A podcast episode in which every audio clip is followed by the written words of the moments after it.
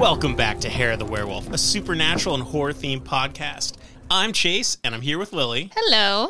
Each episode, we attempt to scare each other with research stories from around the world, and admittedly, a few that are out of this world. So take a seat and grab a drink and join us.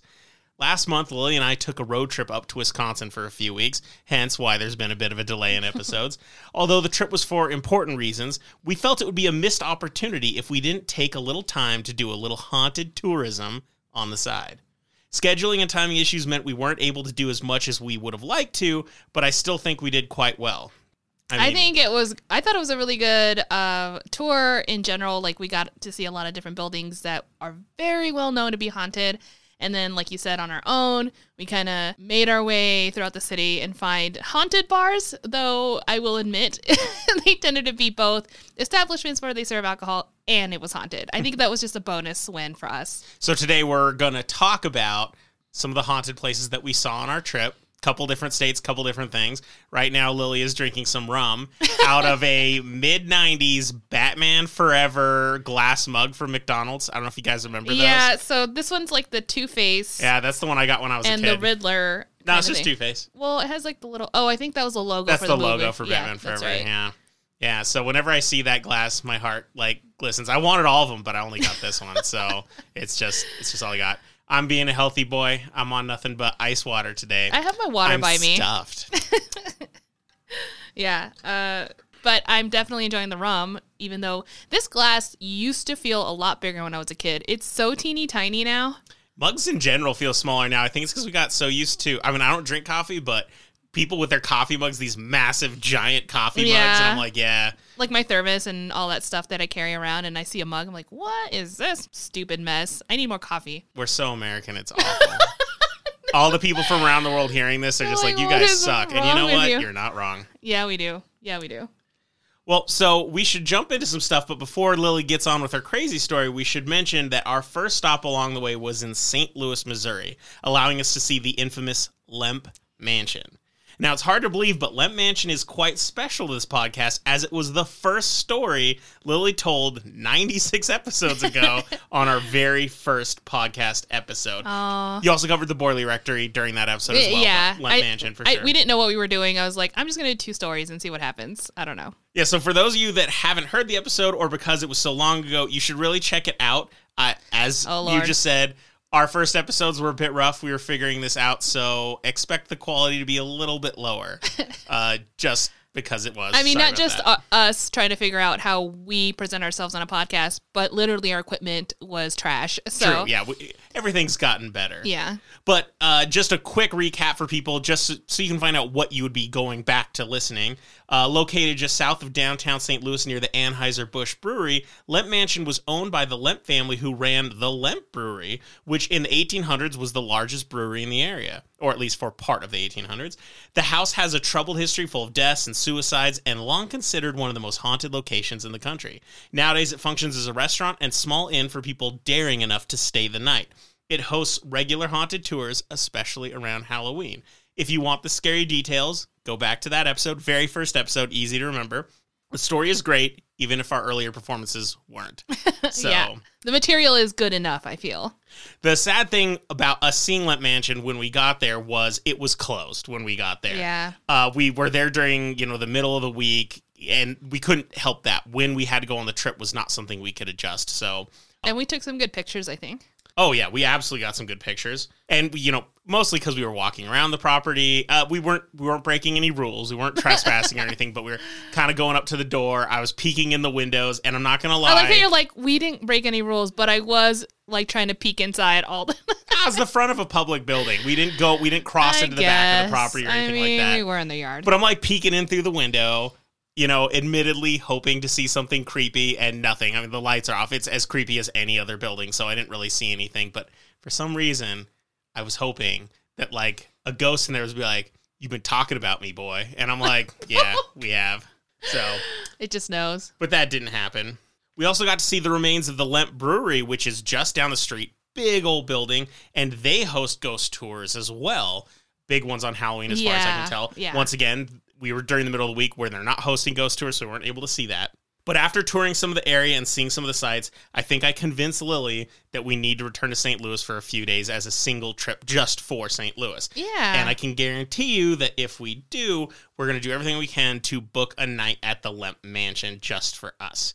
It does help that there were some dive bars and breweries in the area, which will keep us interested. It's kind of an interesting part of Saint Louis. Well, Saint Louis is just an interesting city yeah. if you've never been there. Uh, I mean, one of the reasons I really wanted to go is I'd always driven through Saint Louis on my way to Wisconsin, and I'd always seen the arch from a distance, and I was just like, I want to see the arch like up close and personal, and I finally got to do that on this trip, and it is so much bigger when you're standing at the bottom of it than it looks way far away when you're crossing Mississippi on a bridge. It looks really impressive. I I don't know. It's not that I try to doubt these things, but sometimes it's it's just a different feeling, especially when you see it on T V all the time or whatever in books, I guess. And you're finally there, and it's just so looming almost. It's it's a lot bigger than you imagine sometimes. I don't know. I thought it was a really impressive piece of structure. I, you know? Absolutely. And outside of like, you know, New York or London or many of these big cities like Paris with the Eiffel Tower that have like a dominant building that people know about, Saint Louis is such an interesting and unexpected city to have such a iconic and massive and dominant structure. Right. It's like, look, this is what this city is. Yeah. I mean, it's one of the few cities that you can tell what it is just from that singular structure. You may not know what Paris looks like, but you see the Eiffel Tower, you're like, that's Paris. Right. You see the Empire State Building, you're like, that's New York. You see the Saint Louis Arch, you're like, that's Saint Louis.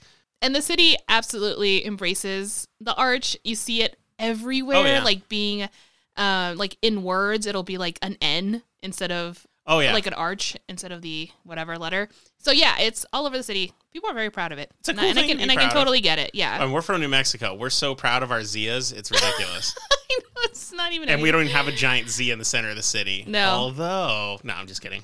Oh, ideas. But anyway. Enough about Saint Louis. We saw some other cool stuff there that weren't haunted related. That's not important for this podcast. That's that's for another time. So get ready for a Wisconsin exclusive on location, not because we're on location now, but because we actually went to these locations, episode where all the stories are haunted places from Wisconsin. And so it's time for Lily to take it away with the first locations. Okay, so I think I think we should go back and forth. Like, I'll do one. Oh. And you do one. I don't know. I thought sounds more fun right now. We'll shake it up. All right. We'll do that. Okay. So, the first location was the Riverside Theater. It was built in nineteen twenty-eight, but closed down after a fire in nineteen sixty-six. I honestly did not research any history. We're just going to go ahead and bypass all that because nothing really happened. Um, it seems like everything was totally fine. Well, and it's a still functioning theater. It's actually a very it popular is. theater to see, like, big acts today. Yeah, and it's, I guess, like, one of the city's most, uh, you know, like, popular theaters. It's just, like, a really good venue. And it was actually restored after the fire of sixty-six, and it reopened in nineteen eighty-two. Oh, so it was closed for a while. Yeah, it was. Well, it closed down, and then it took forever for someone to buy it, I guess. And Man. so it just was sitting there. And they were actually going to tear it down at some point, but the locals got it's together and they were like, no, you can't destroy this, but no one can afford to buy it until somebody finally stepped in and did it. So that was kind of nice. It's so interesting that you could have such a massive building because it's located in the downtown Milwaukee area, right yeah. along the river. I mean, hence the name, right? Riverside. It's so amazing to have such prime real estate like that not being used. It's so... For so long. Sad almost because we have places like that here in Albuquerque too. Mm-hmm. You know, we have like prime realty considering our city in our Nob Hill and downtown area that are just kind of vacant because prices are so high. And yeah. you're like, but oh, it'd be so cool if like people can do it. But you know, easier said than done. I can't do it. So what, what rich people are holding on to these properties saying, I have enough money to keep paying to own this, but I'm not going to do anything. I guess with they're it. just maybe paying property tax if they own it. Outright. Yeah, I don't know. But some of those property taxes got to be through there. But anyway, oh, all right. right. A weird tangent, but okay.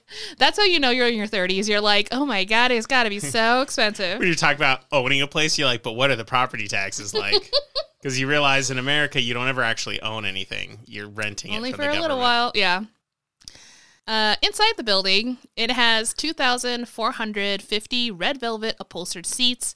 There are two levels, the orchestral level and the equally large balcony that extends from wall to wall. In the picture I've seen, um, it's a very classic, fancy aesthetic. The decorative arches on the wall have red drapery and a cove-vaulted ceiling with a crystal chandelier in the center that gives mm. it kind of a very like high-end elegant. look. Very elegant, exactly. So the ghosts, I'm just going to go into it. I can't remember if I made up these names or these are the names that were given by people. Okay. But I think I'm pretty sure I made this one up. I call this one the well-dressed man. Now, Susan Fry, who's a ghost tour guide for the theater, said, quote, "One of the oldest stories and one that's still happening is people seeing a gentleman in the balcony. He's dressed in a nice coat with a hat and is sitting in one of the seats that looks out and just watches the show." Okay. End quote. Patrons have seen the mysterious man sitting in the box seats just above them, usually just a hand peeking over the railing before mm. disappearing. Interesting. So he just really likes to watch, is basically what's happening. Like, I know what you mean, but when you say to say someone just likes to watch, it just sounds dirty. Yeah. You know what I mean. You know what I mean. He's just there for the shows, man. Just for the show. So this one's called Perfume Lady.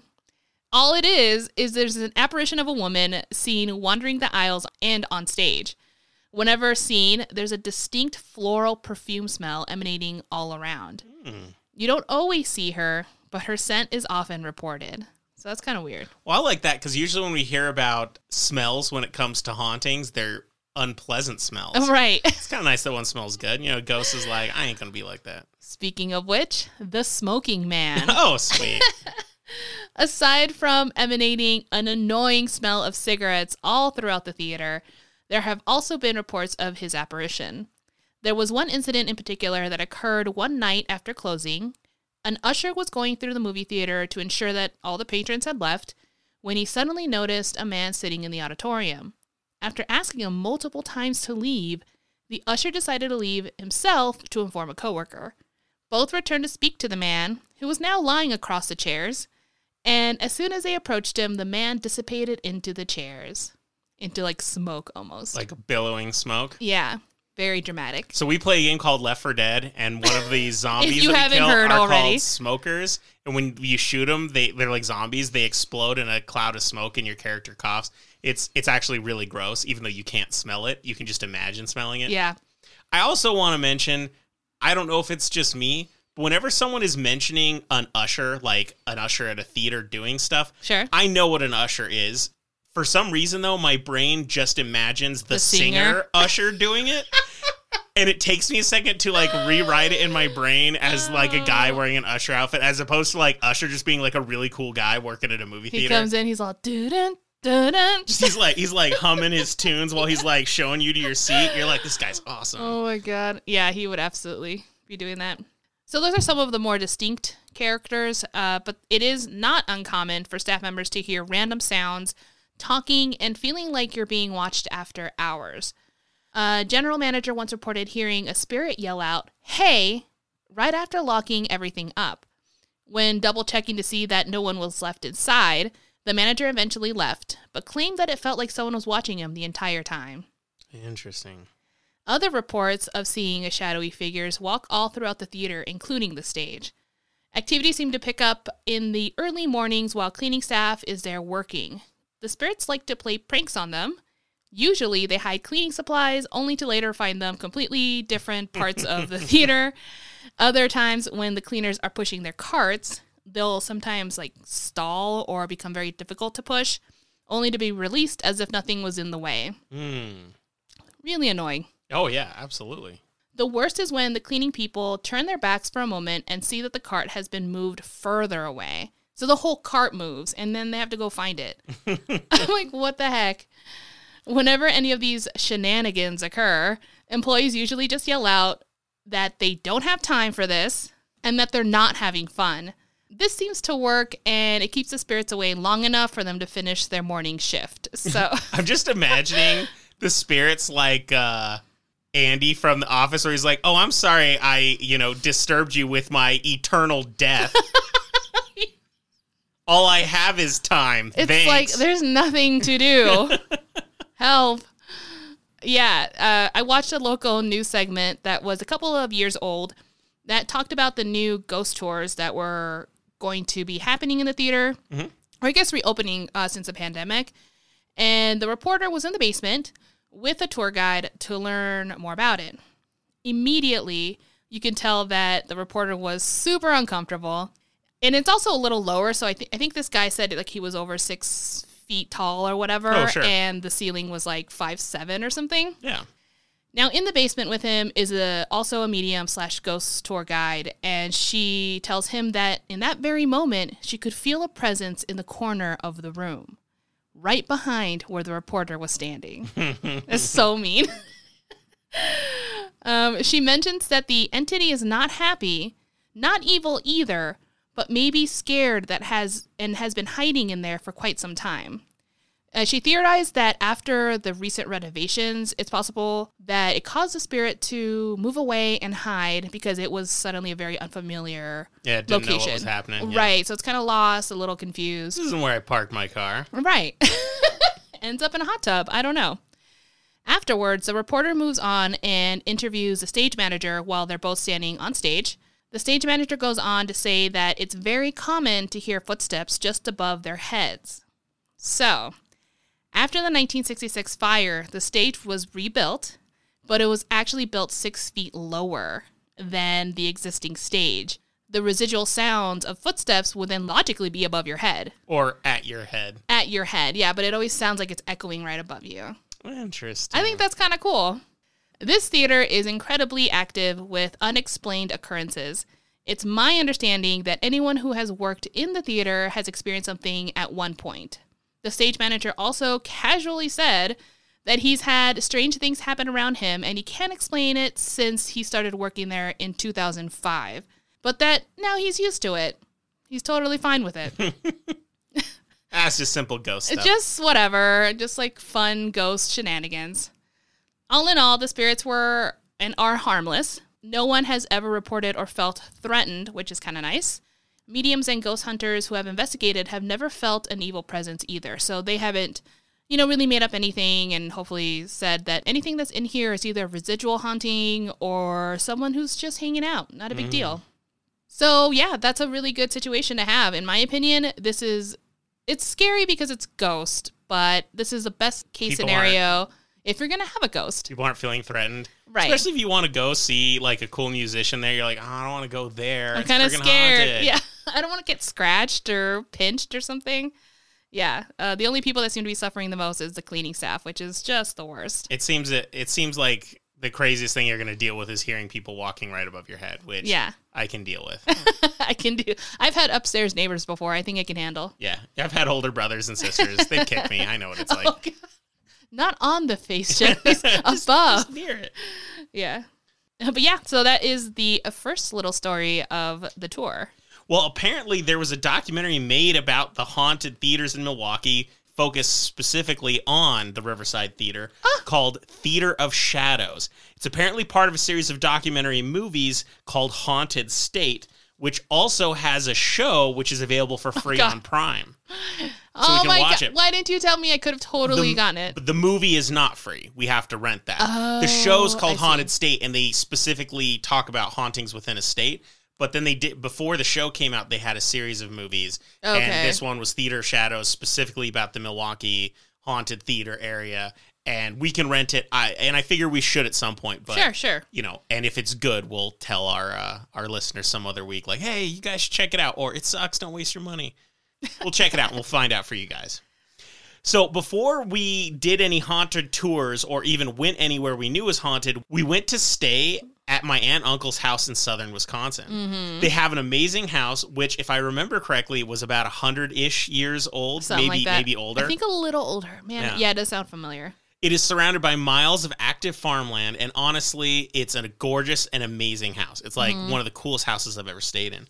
Well, one night while discussing our haunted tourist intentions, my aunt mentioned to me that the neighbor's barn, the one that's up against their property, might be haunted.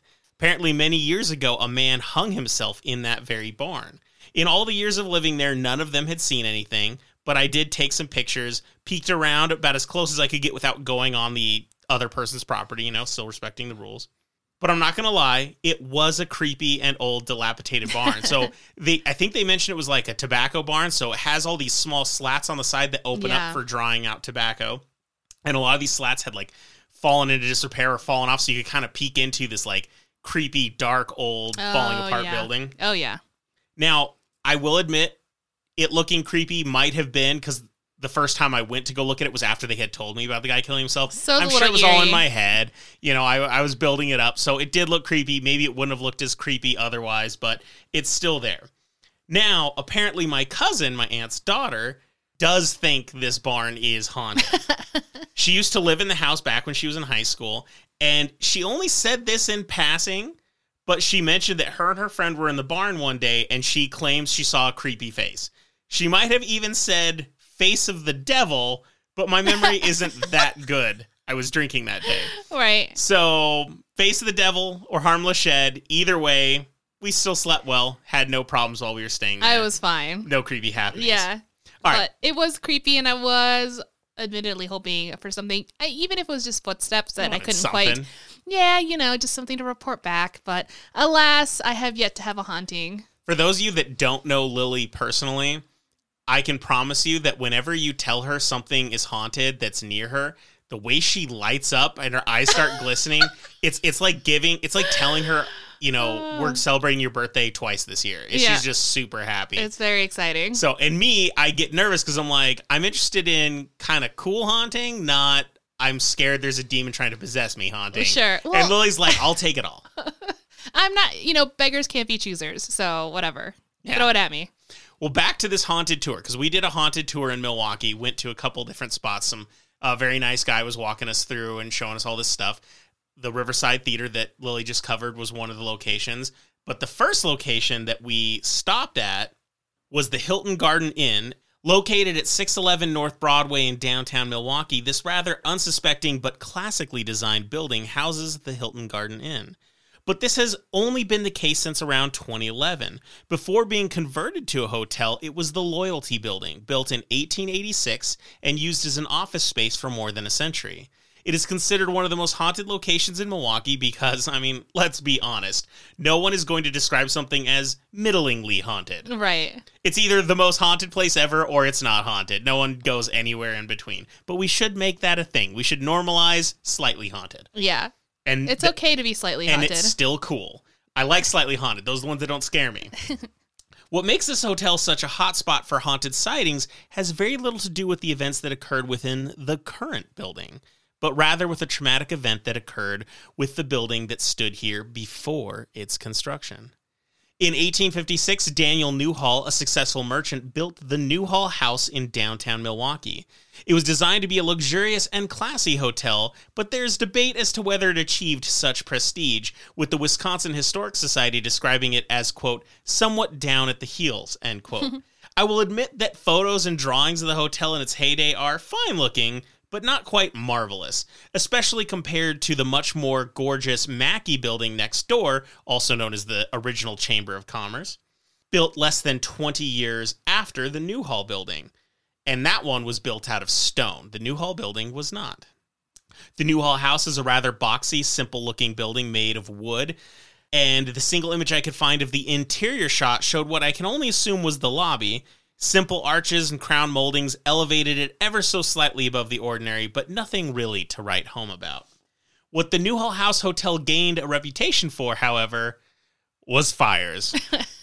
In fact, so many fires, at least twenty, occurred Holy at the hotel. twenty. Yeah, occur- occurred at the hotel Jeez. That the city's fire department dubbed it a, quote, tinderbox. According to a twenty thirteen article posted on the Marquette Wire's website written by Maddie Kennedy, quote, because of the frequency of Newhouse's fires, the hotel owner developed a controversial policy. The policy stated that when a fire occurred, staff members should try to put it out quietly, never disturbing the guests or alerting them about the growing fire. Oh, end my quote. God. On an unsuspecting winter night, January tenth, eighteen eighty-three, at two a.m. to be exact. I like how you said eighteen eighty-three. It was so uh, aggressive. So aggressive. So January tenth, eighteen eighty-three, two a.m., another of these troublesome fires erupted. How rude. Watchman William McKenzie first noticed smoke coming up from the grill in the fifth floor elevator shaft. Since this is long before safety rules about elevator use during fires existed, McKenzie decided the best thing to do was to take the elevator down to investigate the smoke. When he reached the first floor, he found that fire had engulfed the foyer, foyer, however you want to pronounce it, and one of the entrances. The cause of the fire remains a mystery, and try as they might, the staff members were unable to douse this particular inferno, and the flames raced up the elevator shaft, spreading the fire throughout the entire building alarmingly fast. Sam McDowell, a firefighter who responded to the scene, said, quote, "By the time we reached the hotel, the building was like a flaming straw sack. Men and women oh, could God. be seen at their windows shouting for help, screaming in despair," end quote. Oh, my God. There was little the firefighters of the time could do with such a, a large fire. This was still the eighteen hundreds, and in a state of panic, many of the guests began to jump from the windows of the building, many getting tangled in the recently installed telegraph and electrical wires throughout oh. the city streets. In fact, many of the firefighters en route to the scene also had issues with these wires, and reports of many of their large ladders getting stuck in the wires on the way, preventing them from getting the ladders all the way to the building. Oh, no. One account claims that a firefighter was injured when a leaping patron fell on him as he exited oh, his vehicle. Sh- so, I'm assuming that person died. No, or... I, I don't know. They did, well, there was no mention the of the death, but yeah. Oh, okay. I mean, maybe he fell on the second floor and they both just got hurt. Sure, that makes sense. Another firefighter by the name of Heman Strauss actually saved many people by laying a ladder like a bridge between the Newhall House and an adjacent building. With his own bare hands, he carried many unconscious servants across to safety. Despite these heroic efforts, many people lost their lives. By the next morning, the hotel was reduced to a pile of rubble and ash. seventy-six bodies were found, but it is unknown wow. how many people actually died, since the hotel register was destroyed in the fire as well. Some estimates go as high as ninety deaths. To Holy th- shit. Exactly. I mean, that's hardcore. Oof. To this day, the Newhall House fire is the deadliest fire in the city of Milwaukee, and held the distinction of being the deadliest fire in the U S for many years afterwards. Oh, I don't quite gosh. know when it ended. We've had a lot of horrible fires in the early oh, for sure. uh, twentieth century, but that, that led to a lot of very useful fire codes, and including doors have to open out open. to, yeah, all that kind of stuff. So it's easy to see that the property had a notable number of deaths and tragedies. It's no wonder that any building built in its place would have a high likelihood of paranormal occurrences, the most common of which, understandably reported by contemporary guests, comes in the form of eerie and unsettling sounds from unknown locations. There also seems to be a strong penchant for people's bathroom doors to open and shut at random, and I wonder if that has anything to do with the original hotel being built in the mm. eighteen hundreds, before ensuite bathrooms were a common thing. So maybe these ghosts are like, wow, you can like go to the bathroom right next to where you sleep, and that's like, okay. Yeah, it's like, not opening weird. the door, closing it, like, this is so amazing. Uh, we're so lucky Fancy. these days. Such reachable toilets. Luxury. Luxury. The vast majority of paranormal occurrences seem to occur between two different rooms, two oh one and three twenty-six. My biggest question is where those rooms are located from a schematic point of view, and how they relate to the original building structure. I can't find any of that information. This is mm, not mm-hmm. privy to that, but it makes me wonder. Could that have been where more people died, or where grueling deaths occurred, or something like that? Or, I don't know, maybe the ghosts just like it. It's got a good view, something yeah, like that. Yeah, where things are happening. But what good is a haunted hotel without having a specific resident manifestation? The most unsettling occurrence seems to be from an apparition that loves to pull on people's hair. And oh, no. I don't mean in a nice, playful kid way. I mean in a I hate you way. It often happens when people are alone in their rooms. Uh-oh. But if it happens when they're not in their rooms, they are always unaccompanied. This ghost picks on lonely, oh, singular on purpose. People. Okay. I know that I know I know a lot of skeptics are sitting there rolling their eyes. They're like, of course there wouldn't be other people to to see it, but it also makes it a little bit creepier, because it's like, if you're alone in this hotel, you're a target, so yeah. you stick with other people. In fact, some patrons have claimed and left the hotel because they were woken up in the middle of the night by having their hair pulled. Gee, like uh, is it like, I wonder if it's like a yank or a constant, like, get out kind of, I don't know. That's so creepy. I wouldn't describe myself as tender-headed, but I also am not, like, immune to the feeling of pain. I think if I felt my hair being pulled and I was by myself in a hotel, I'd freak out. Yeah. Like, that's that's never happened to me in my I mean, life. It's just jarring to begin yeah, with. So I'm pretty it's sure not... I'd react and be like, oh my God, I think there's someone in my room, like, hiding, and I don't want to find them. And oh all God, that. Underneath the bed or something? Ugh. Nope. One of the maids claims to have had her own hair pulled while she was cleaning one of the fabled rooms, number three twenty-six. So when we were at this hotel, mm-hmm. I wasn't quite sure when, we, like, when we were when the tour guide was talking to us about it, if any of the old building remained. But no, the building we saw is a completely new building. They were like, trash it all. Yeah, blah, blah, so blah. So there isn't anything historic remaining there, but that kind of makes it even creepier because, kind of like you said, when they in the theater when they built the walkway a little bit lower, it's kind of like, where? Is there a historic presence or area? Uh, Are yeah. these rooms in bad areas? It's pretty creepy. That said, this this hotel has a lot of good reviews, and it's right in the heart of downtown. It really wouldn't be a bad choice for us yeah. if we're staying in Milwaukee, because we've already talked about it. This is the second time we've been in Milwaukee. I love that city. I, it's one of my favorite cities I I've been to. I love Milwaukee. And we want to go back, and I'm thinking this could be a really good place for us to stay because it's walking distance from all these places we like going, cool bars, cool restaurants, right in the heart of downtown, right near the the river, all this good stuff. So this might be the cool place. I looked online to try to find haunted TripAdvisor reviews. Mm-hmm. I did find one where... Oh, my God. I literally forgot to do that. I can't... Who right. am I? Oh, my well, God. Well, but the one that I found wasn't worth posting because whoever wrote it said the staff was great, but the place is haunted and they had to move rooms. But most mm. of what she was talking about being haunted, she said weird things were happening on her computer, like music was starting and stopping without her knowledge. And at one point she like said... something to the to a ghost like, you mm-hmm. need to leave, and Siri replied like, that's not very nice or something. Oh God. But for the most part I was like, you know, computers freak out all the time, but Siri usually doesn't respond like that. Well, but you don't know what they said. She didn't say I they could have said something true. Really horrible, and Siri's like, sure, screw that. It's like, stop being crazy. No. So I didn't post that one. I couldn't find any other good reviews, but there are lots of drawings online of this fire. It looks, because I mean, like, cameras weren't super common I mean, at the time. There wasn't a guy with a camera yeah, at the time. You, you yeah. can see photos of what the hotel looked like beforehand, at least one, but nothing of the fire, anything like that. But it does look like it would have been a particularly horrible sight. And for it to happen one hundred years ago and people are still talking about it, I mean, the new building is over one hundred years old. So the sure. old building, to be that long ago and people are still talking about hauntings because of it, that had to have been a pretty gruesome, tragic thing. Bad, so, yeah. pretty crazy. So that, the funny thing is this was the one stop. It was like the quickest stop on the haunted tour. And in fact, I couldn't hear half of what our tour guide was saying because there was oh, this obnoxious yeah. guy right behind us hitting on a girl. Like he, he like followed her like half like, a block and he's like, can I get your number? You're like the most beautiful girl I've ever seen. Like, aggressively. Oh, he was like the worst. And she ended up relenting and giving him at least a number, hopefully not hers, because no one deserves to deal with a guy like that. But I was mostly focusing on that because I was honestly waiting, because if the guy got too aggressive, I was like, we're going to have to intervene because, mm-hmm. like, this guy's, I don't want him to do a anything creep. Crazy. But yeah. then he finally walked away, and I was like, okay, I just missed half a story I paid to hear because of that. So I wasn't expecting this story when I did the research afterwards to be as creepy and weird as it was. So that was kind of neat. It was pretty yeah, cool. It's nice to be able to look it up yourself and confirm and also get more information. So that that worked out. So we're going to continue with more stories, but we should take a quick break so that Lily can refresh her drink, and that if you guys need to uh, pause because you're at work and you're ready for part two. And it's a good time. Perfect time for a break. See you guys in a minute. Okay, so we're back, and I think it's my turn this time. I don't know if I've ever uh, started a story after a break, but this is exciting now.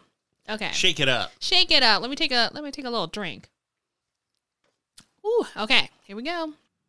So this story is City Hall in the center of downtown. It has a very dark history, which is enough to freak people out or make them incredibly sad. Which is located uh, like a stone's throw away from the bronze fawns. The bronze fawns. That yeah. everyone was telling us we had to see, where his thumbs are rubbed so shiny. Super shiny. It was kind of weird. People just rubbing up on his thumbs. I, it just weird. I don't know why I, everyone wants to touch statues. I don't know. I took a picture of it just because yeah, I was like, well, I did it, y'all. You know, the bronze fawns, but... But I wasn't going to rub anything. No. No, I was not. Uh, so the building has been there since eighteen ninety-five and has fifteen floors, so it's a pretty decent-sized building. For thirty-four years, the building existed without any incident. It wasn't until February nineteenth, nineteen twenty-six... or nineteen twenty-nine, when thirty-six-year-old Frances Schumeyer climbed on the fifth floor open atrium and leapt to her death. There were no witnesses, but dozens reported hearing her screams as she fell. It was later discovered that due to her alcoholism and other mental issues, and the fact that she recently lost custody of her fifteen-year-old son, It was all too much to bear, and she decided to end her life. Schumeyer would be the first of seven people to leap to their death, all between nineteen twenty-nine and nineteen forty. These people were drawn to the site because it was open to the public and the railings were only about waist high. I could go into more detail with each victim, but most of it is just super sad. But there is a crazy one that I do want to tell that happened, is one of the last ones, in nineteen forty when twenty-four-year-old Harry Kumelsky hung from the eighth floor until he decided to let go. So he was kind of dangling for a while, as it seems. He landed right next to forty-two-year-old Albert Pauley, who was so distraught by the incident, he died later that afternoon. Like, from a heart attack, or did he go onto the building and jump too? No, no, no, no. So the official autopsy of that was because of a cerebral hemorrhaging. So I don't know. It's oh, very it's just strange. Like a traumatic experience. I think oh, so. Like, man. Literally scared to death. Finally, after the fifth or sixth person to jump to their death, did officials decide to do something about it? It also happened to occur within twenty-four hours before the next mayoral election, and people were demanding a solution. The mayor at the time decided to place security guards on the floors that were open to, like, the outside, but it didn't work. Three weeks after, sixty-three-year-old Herman Refeld entered the building, asked a passerby what floor had the most people jump off of, and proceeded to climb the stairs. After Refeld's death, the installation of chain netting was implemented. I mean, okay, keep going. No, no, no, I want to know. It just sounds so on brand for people to go, wow, a lot of people are committing suicide off this building. What can we do to prevent people from throwing themselves off this building? Instead of saying, how about we try to help people? Maybe have someone here who can, you know. Maybe talk them down or figure out what's going on. Yeah, or, or, or try to have put up beautiful signs or or religious messages or anything around the area to try to encourage people, you know, rethink this. There's always a way. There's future or anything like that. No, we're just like, let's uh, let's put up fences. Let's put up nets and whatnot, because they're not actually worried about the people dying. They just right. don't want them dying at that building. Right. And that bothers me. And so I think, like, one of the big things that they were also mentioning, and I didn't write this in my notes, but I do recall, is that it took a really long time for this chain netting to actually be installed. I guess there was like a lot of pushback for from the politicians themselves, not the not the people. The people wanted something to happen so that these people weren't killing themselves or like helping them, or at the very least doesn't hit someone as they're walking by, you know, for their own safety. But they were like, it's too expensive. We don't want to do anything about it. And, or rather, they were coming up with plans and nothing was ever being decided. Surprise, surprise. And it wasn't until, like, again, the sixth person that jumped off was like, okay, this is becoming a problem. This is happening frequently enough where it doesn't seem to be uh, stopping. Yeah, yeah. So that's kind of what happened. And literally only took action because the election year was so close. So the netting did work. That actually did prevent people from even attempting to jump, because they figured, well, this isn't very effective. I'm not here to put on a show. You know, yeah. I'm actually trying to commit suicide, unfortunately, and, and be not on this planet anymore, and these nets are going to prevent that. The nets actually ended up staying up until nineteen eighty-eight, so for like forty-eight years. Holy cow. They were up there, and they eventually did take them down, and there was some worry at first, like, is there going to be, you know, I don't know. I don't know what the worry was, but I remember there was some hesitation, but people were like, it's fine. Yeah. Uh, plus, I remember on the tour, and they did talk about it in articles as well, that there have been renovations that were made as well. So, you know, safety measures, like the, the railings were no longer at high waist or something like that. Mm-hmm. And it wasn't easy for people to have access to the outside. And it just wasn't a very accessible building to begin with either. Like, you can't just wander in through these spaces that do or may lead to some sort of balcony. Yeah, I know that the Empire State Building, I believe, has yeah. particular fencing on the top of it. And we were there. We went to the yeah, top. Yeah, yeah, yeah. It's it's a very tall fence, but then it, like, has these sharp things that curve inward that would make it really hard to climb out of. I, I Yes, yeah. I mean, I don't know if they had a problem or if that's just to prevent the possibility of a problem. I think problem. It also prevents people throwing things over and stuff like that. Oh, that's, that's smart. I didn't think about that, because yeah. that is something, you know, some little brat would do. Yeah, like, well, I'm going to throw this rock. And then the person down there is like, okay, thanks. I yeah. have a hole in my brain. But yeah. yeah. Well, okay, so side tangent, hopefully something positive. or funny in the midst of all this morose suicide thing. There were there was a Spider-Man movies that were made for the television in the seventies, the Spider-Man T V oh, movies. yeah, yeah, yeah. And I loved them as a kid. I mean, they're cheesy, but I still loved them. At one point, they had these mind control pins that the villains were putting on people, and the guy who plays Spider-Man, he he gets this mind control pin, and the mind control pin was to get people to, like, commit crimes and then commit suicide so that they couldn't, like, there was, like, no evidence for the cops. Oh, sure. Typical seventies kind of sci-fi. Well, when Spider-Man gets to the top of the, uh, as a pedestrian, he's, he's as Peter Parker, he's inside the building, he gets to the top and he's going to try to climb over the fence to commit suicide. The metal spikes that curve in went in and actually ripped the... the pin off of him. Oh, yeah. So he, like, regained his consciousness, and I was like, I bet they didn't expect that it was going to save lives that way as a kid, you know, because I'm dumb. Anyway, just imagine a seventies hairdo. Like, he looked like Eric Foreman from the seventies oh, right. show, but he was Spider-Man. Nice. It was pretty awful. Yeah, anyway. Funny, because Eric Foreman, uh, Toby, Topher, Topher Grace. Grace ended up playing Venom, I think at some yeah, point. Yeah, you know, it's totally true. Oh, small world. Uh, full circle. Anyway, okay, back to the really morose stuff. Yes, so back to that. Now, despite the safety measures and everything like that, people passing by in the streets and people working in the building have reported hearing screams fall all along the building. Concerned, they would immediately go investigate and see, you know, if someone did someone manage to fall over or right, is right. someone in danger. And there was never anything ever found, but allegedly people still to this day say they sometimes hear screaming coming from above. And that's just mortifying. Didn't our uh, tour guide even mention that, like, from a bird's eye view, the building looks like a casket or something like that? I never checked. I never oh, you know what? I didn't. I didn't hear him say that. I, at least I don't remember. Are you looking it up? Yeah. I want to make sure. We will know in a few seconds. And with editing abilities, you will know now. All right. So I looked it up online. And wait, let me see. I don't really think it looks like a casket. Uh, not really. It's it's kind of triangular, and maybe we misheard what he was trying to say. I'm not quite sure, but yeah, I don't really I don't really think it looks I like I don't think casket. It's like dramatic enough to mention, that's for sure. Or I like will, to to tell people about. I agree. But I will say, on the ground floor, it was a really cool building. Yeah, it was really pretty. Yeah. yeah.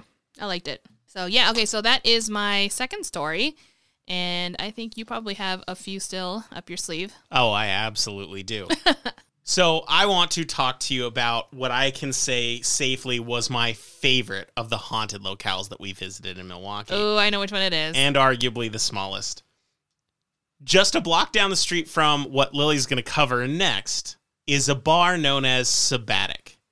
The building has a long history, having been built in the eighteen nineties. It spent time as both a boarding house and brothel for dock workers. It was also allegedly a speakeasy during Prohibition, but let's be honest, at this point, every building claims to have been a speakeasy during Prohibition, so you never know. But it's been a bar ever since Prohibition was repealed. It's a smallish locale, and Sabbatic is likely a far cry from any previous businesses to occupy the premise. It's a very specific bar for a very specific clientele. Dimly lit with an ominous red hue, it screams dive bar with its single pool table, cigarette machine, and a makeshift stage that seems too small for a band of more than two people. Overlooking the bar is a rather large image of Porky Pig in black clothing, a mohawk, and spiked gear. It's a punk bar, signified not just by its decor, but by its clientele as well. Two small T Vs were playing staples of the elder millennials and young Xer generation like RoboCop and Labyrinth, but something else was going on behind the bar. There were several full shots of liquor placed out of reach for the world to see. Your average person might even miss these small glasses in the dimly lit and busy bar back wall, but for us, they were in fact the reason we came to the bar. See, one of these shot glasses has a note next to it that simply says, "For the ghost." Sabbatic has a reputation for being haunted by at least one apparition. According to bartender Matty Gonzalez, the ghost is that of an old man. He first witnessed it around February of twenty ten after he had closed up the bar and locked all the doors. The bar should have been empty when Gonzalez claims, quote, "I saw a skinny old man in a suit with long gray hair," end quote. Ooh. At first, Gonzalez assumed it was a patron who inexplicably got into the locked bar. That is until the old man began coming towards him, gliding along the floor without um, moving his legs. No. Gonzalez understandably chose to nope the fuck out, abandoning his closing duties, save for setting the alarm before leaving the area for the night. His story has credibility with the management, who consider Gonzalez a tough and truthful employee. Coupled with the fact that multiple employees would regularly report hearing footsteps and noises from the floor above, mm. which should have been empty, the owner became concerned. They decided to check out the property's history and learned that the previous owner was very familiar with these sorts of bizarre occurrences. Their staff also reported hearing inexplicable sounds and noises after hours. But it was one particular worker's tale of seeing a ghostly man lurking in the basement's liquor storage that indicated this ghost what? may be a permanent resident. As a peace offering, a shot of Powers Irish whiskey is set on the bar as a gift to the ghost. However, to this day, the shot has remained unconsumed. But for anyone choosing to visit this unique bar, you might notice that there isn't just one shot behind the bar. I asked the bartender when we were there, and they informed me that the other shots were for loyal patrons who had passed away. Aww. They were set up as tribute, and perhaps to ensure that the bar might remain lively even after closing time. Oh, that's so cute. Whether or not you believe the location is haunted is up to you. What I can say, it is one of my favorite bars I have ever been to. Cheap drinks, great music, and a solid crowd of people. If I lived in Milwaukee, it would unquestionably be one of my regular hangouts. Oh, yeah. It was such a cool place. Oh, but I love this story. I would like to think that somebody would leave a full shot glass for me after I died. Aw. I would do that for you, but let's be honest.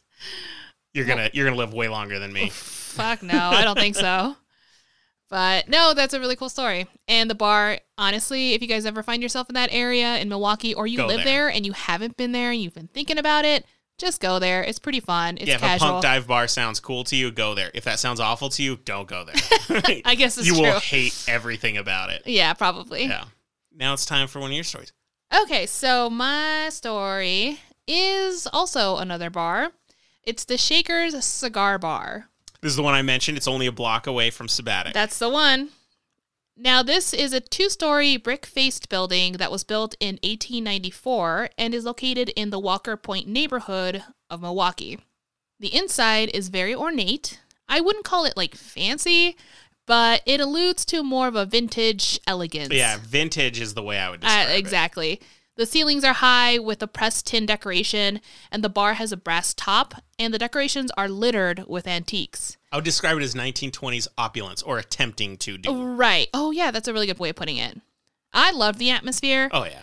But as a non-smoker, the cigar... With allergies. With allergies and asthma, the cigar and cigarette smoke were ever looming, and mm-hmm. it was getting a bit too much for me. Add to the fact that it was hot. Like, very hot. hot that day. I could not hang. I had to get out of there. But luckily, they did have an outdoor space, so I got my drink, and then I bolted outside. You chilled on the patio. Right, where people were smoking. But still, at least it was an open air. Before it became a bar that we know today, it had quite the history. It was at one point a cooperage that made barrels for companies like Schlitz Brewing. It was a coal and oil distributor, a brothel slash speakeasy, and before even the building existed, it was apparently a cemetery. Oh, wow. Yeah, so here we go. The Shaker's Cigar Bar finally opened in nineteen eighty-six, so like one hundred two years later after the building existed, or, you know, was erected, whatever you want to say. It's only one year younger than us. Only just about. And employees have reported strange sightings since the first day. There's your classic hauntings, like lights going on and off on their own and doors shutting and opening when no one's around. Mm-hmm. However, more terrifyingly, sightings of apparitions or shadowy people are common. The owner, Bob Weiss, assuming he's still the owner, said in an interview, quote, "Sometimes on busy nights, you'll see someone that actually sits at tables with people. They're there, but not quite there. It's like monochromatic shades of black and gray," end oh, quote. Oh, that's creepy. I would be losing my shit. And you'd be wondering if you're like three cocktails in, you're like, am I seeing this? Right. Or is this double vision? And that's another really good point, because these people are drinking. So if you uh-huh. see something weird, you're like, I'm just going to go get a shot because I don't know what's happening. I mean, when weird stuff like bars are haunted, there's always like... A level of like, have I had too much? There's two sides to it. One is... a lot of people might be willing to ignore supernatural stuff mm-hmm. that they're seeing because they might be thinking, oh, I've just been drinking too much. It's a little bit weird. They're not as sensitive to it. But it also means that people won't believe you because you, you said were... I was drinking. Boom. Exactly. So, it's, it, yeah, yeah. Clever ghosts. There's a ghost that lives in the basement they all called O'Connor, who likes whiskey. Allegedly, bottles of whiskey from the bar will mysteriously go missing. Oh, so weird. Bullshit. Me too. It's it's totally the bartender is like, think the ghost got one. He's oh, just no. like, I'm just bringing a bottle home tonight. Yeah, I think we have a ghost chase because bottles of liquor keep going missing. Our house is haunted. Buy me more rum. But aside from having a good time, O'Connor likes to mess with employees, delivery people, and repairmen, and basically anyone that walks into the basement. People have reported feeling drastic temperature changes, seeing shadowy figures and objects moving on their own. People have reported feeling drastic temperature changes, seeing shadowy figures and objects moving on their own.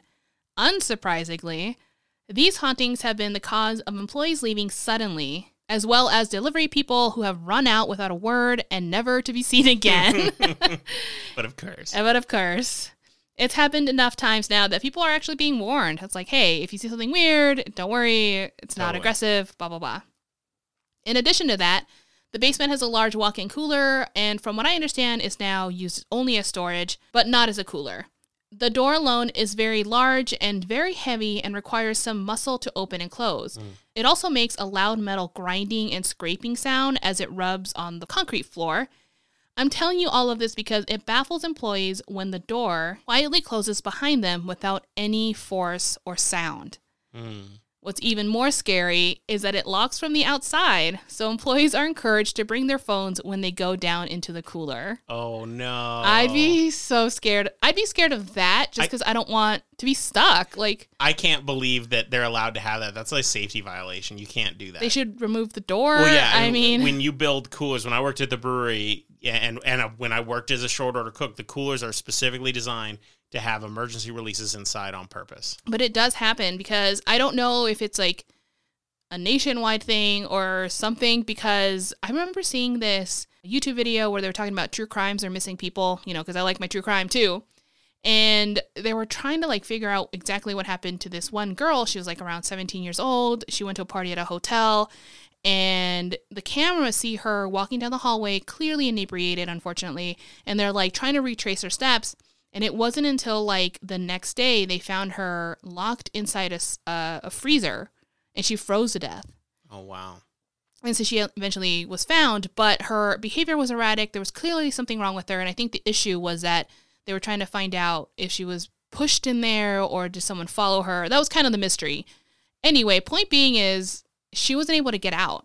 So mm. I don't know if that's true or maybe people are breaking the law and people are looking away because it's kind of hard to prove. I don't know. Interesting. Kind of weird. But that happened, I think, in twenty eighteen, if I remember correctly. Like, I remember it was twenty-something teen. Yeah, pretty recently. Yeah. Now, there is a spirit called Elizabeth that is the most popular. So much so that they have a signature drink dedicated to her called Elizabeth's Raspberry Martini, mm. which is the one I drink. Oh, that is what you got. Yeah. I remember you did get a martini and it looked good. And I, at the time, I wasn't like thinking, oh, it's dedicated to a ghost. No, I just assumed it was like the owner's drink or a bartender who made it up. I don't know. But I ended up drinking it. It was delicious, I will say. I was just drinking beer that whole trip because, like, every bar had Spotted Cow on tap, and you, you can't get that anywhere out of Wisconsin, so I drank so much Spotted had to Cow. Take advantage of that. Yeah, I totally get it. When two psychics were brought in to investigate the building, they identified a lot of the ghosts and a lot of the things that I talked about, but specifically, they were the ones who recognized Elizabeth was there, talked about, you know, what her name was, and also found out some history. So they do a seance, or was it just psychics? Psychics, mediums, yeah. Okay. They're just there trying to communicate with the undead. They learned that she was alive sometime in the eighteen fifties, and she died on the property when it was once an apple orchard. Hmm. While playing, she climbed in one of the trees, fell from the top, and broke her neck. Wait, so was an apple orchard before or after it was a cemetery? I'm not sure, but this is the story I was told. I feel they're well, going to say other things like, and it was an Indian burial ground. And it was the site of some weird religious thing. Yeah, okay. I think it could be both. I mean, you know, these makeshift cemeteries. I'm not saying it was like this giant, sure. you know, structured official cemetery kind of thing, but who knows? Weiss told the story of when a woman came out of the ladies' room. She asked him, "Who's that little girl?" And he told her that there aren't any kids in here, which he then said, "These inquiries are very common, and since Elizabeth likes to hang out in the bathroom, I guess, people have reported seeing her little feet dangle or like below stalls or something in, under the stall. So you'll be able to see a kid." And that's what the woman was referring to. She's like, huh. there's like a kid in there. Is that normal? Because it is a bar and it's not a kind bar for children. It has smoke everywhere. Yeah. This would be super illegal, I think, for them to be Most wandering bars inside. Don't allow kids. No, and they don't. I know breweries do and many times, but it's a little different. Bars, not so much. People will also hear giggling or little boots running across the floor. So you kind of hear sounds of children. And the most physical she ever gets is when she starts playing with women's hair, but not pull, not the way you described it in the oh, hotel. Yeah, yeah, so that's yeah. very, very different. It's kind of like caressing or like just a little kind of breeze kind of Is she thing. Going as far as braiding, though, you know, like little girls do? I would love that. I'd be like, could you just real quick French braid? Thanks. Really appreciate it. I'll just it. sit here drinking. Yeah. I certainly wouldn't mind. The same psychics also revealed that when the building was a speakeasy, unsurprisingly, other illegal activities took place inside, including murder. Not surprising. Not surprising at all. Whenever there was an incident that resulted in death, instead of reporting to the police and risking the fact that there was a speakeasy, they would take the bodies into the basement and burying them there. Oh. Boom. There's your cemetery. That is so messed up. It's so fucked up. That is a speakeasy I don't want to go to. It's like, by the way, if you die here, we're not getting in trouble. We're going to bury you under this exactly. place.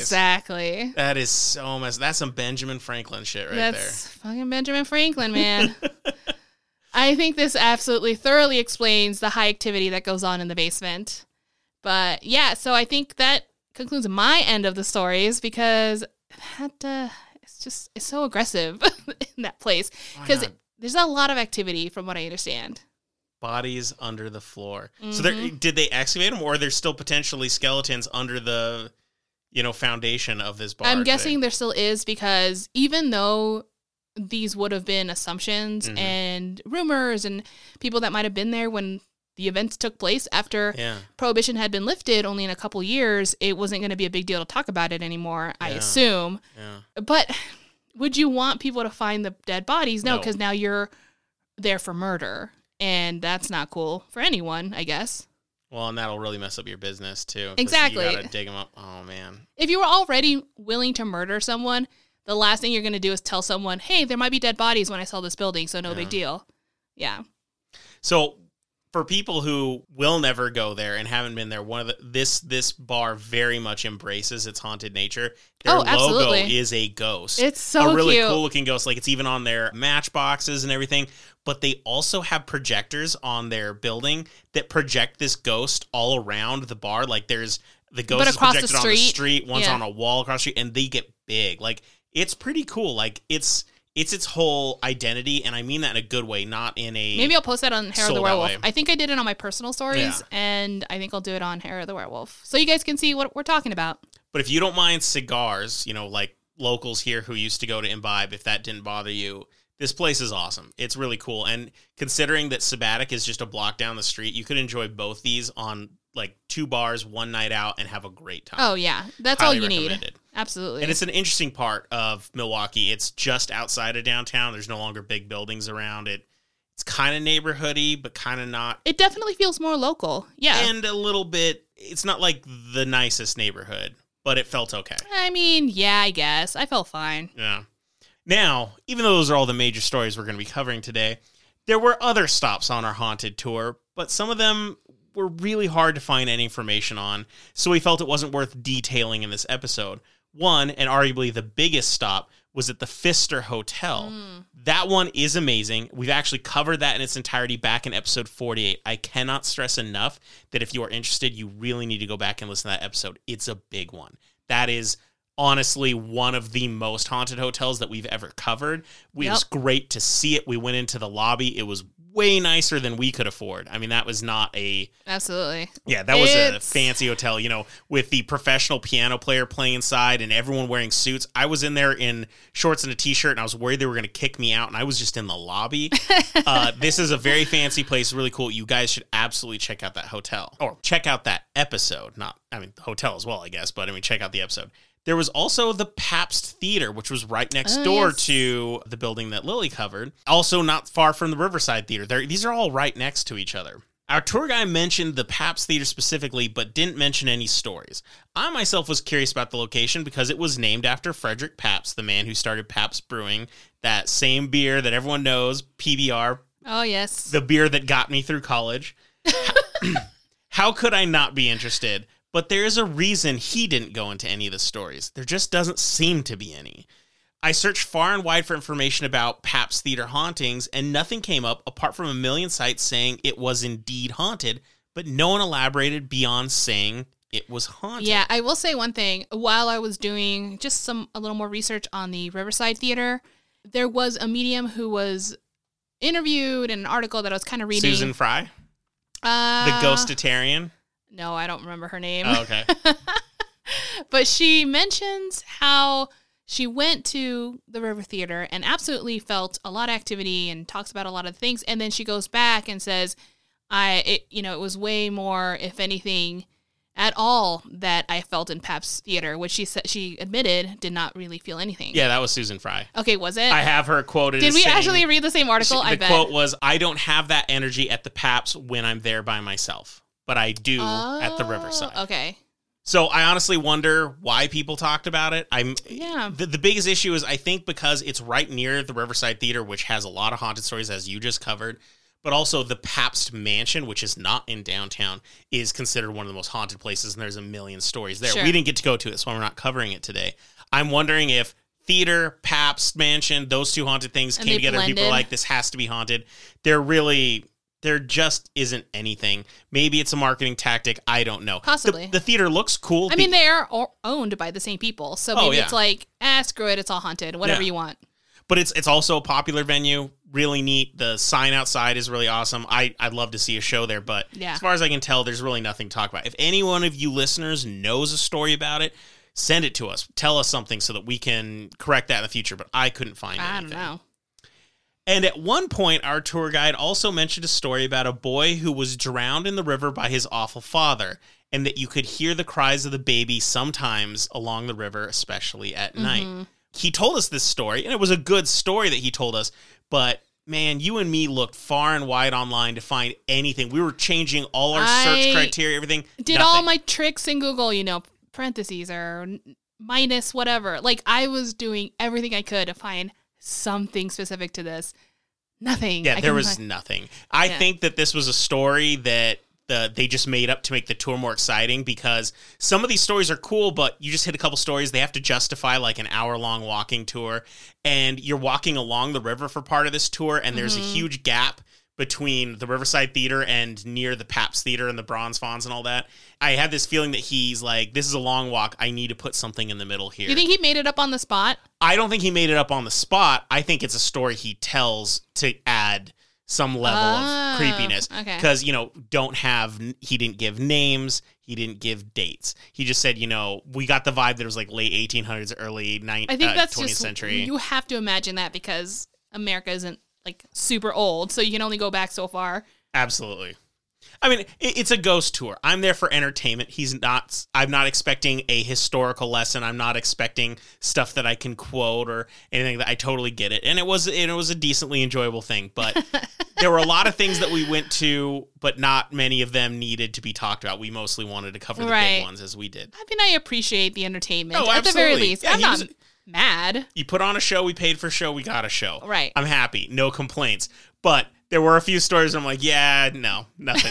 There's My eyes start here. squinting. I don't know, dude. Yeah, yeah. So that was cute. But I guess that's that's all I got for today. I think that's it. That's the end of our episode. If this is your first episode with us, welcome, and I hope you had as much fun as we did. If this isn't your first episode, well, we think you're the bee's knees, which, fun fact, that phrase, bee's knees, is a Prohibition-era cocktail made with gin, fresh lemon juice, and honey. Oh, sounds delicious. It's served shaken and chilled, and the drink was so popular that the name became a Prohibition-era slang meaning the best. Oh. Bam. Some knowledge. One of these days I'll have to have one of those. Yeah. The bee's knees. I hear it's the bee's knees. I hear. I hear. Remember, you can always email us at h o t w podcast at gmail dot com or contact us through other social media platforms with story suggestions of your own or spooky experiences for our next listener episodes. Please write to us. Or if you just want to say hi and have a little chat, we're always here. And as we always say, if you find yourself having a work week hangover or a I drink too much at the speakeasy kind of hangover, well, don't worry, because the best cure for a hangover is fear. Bye.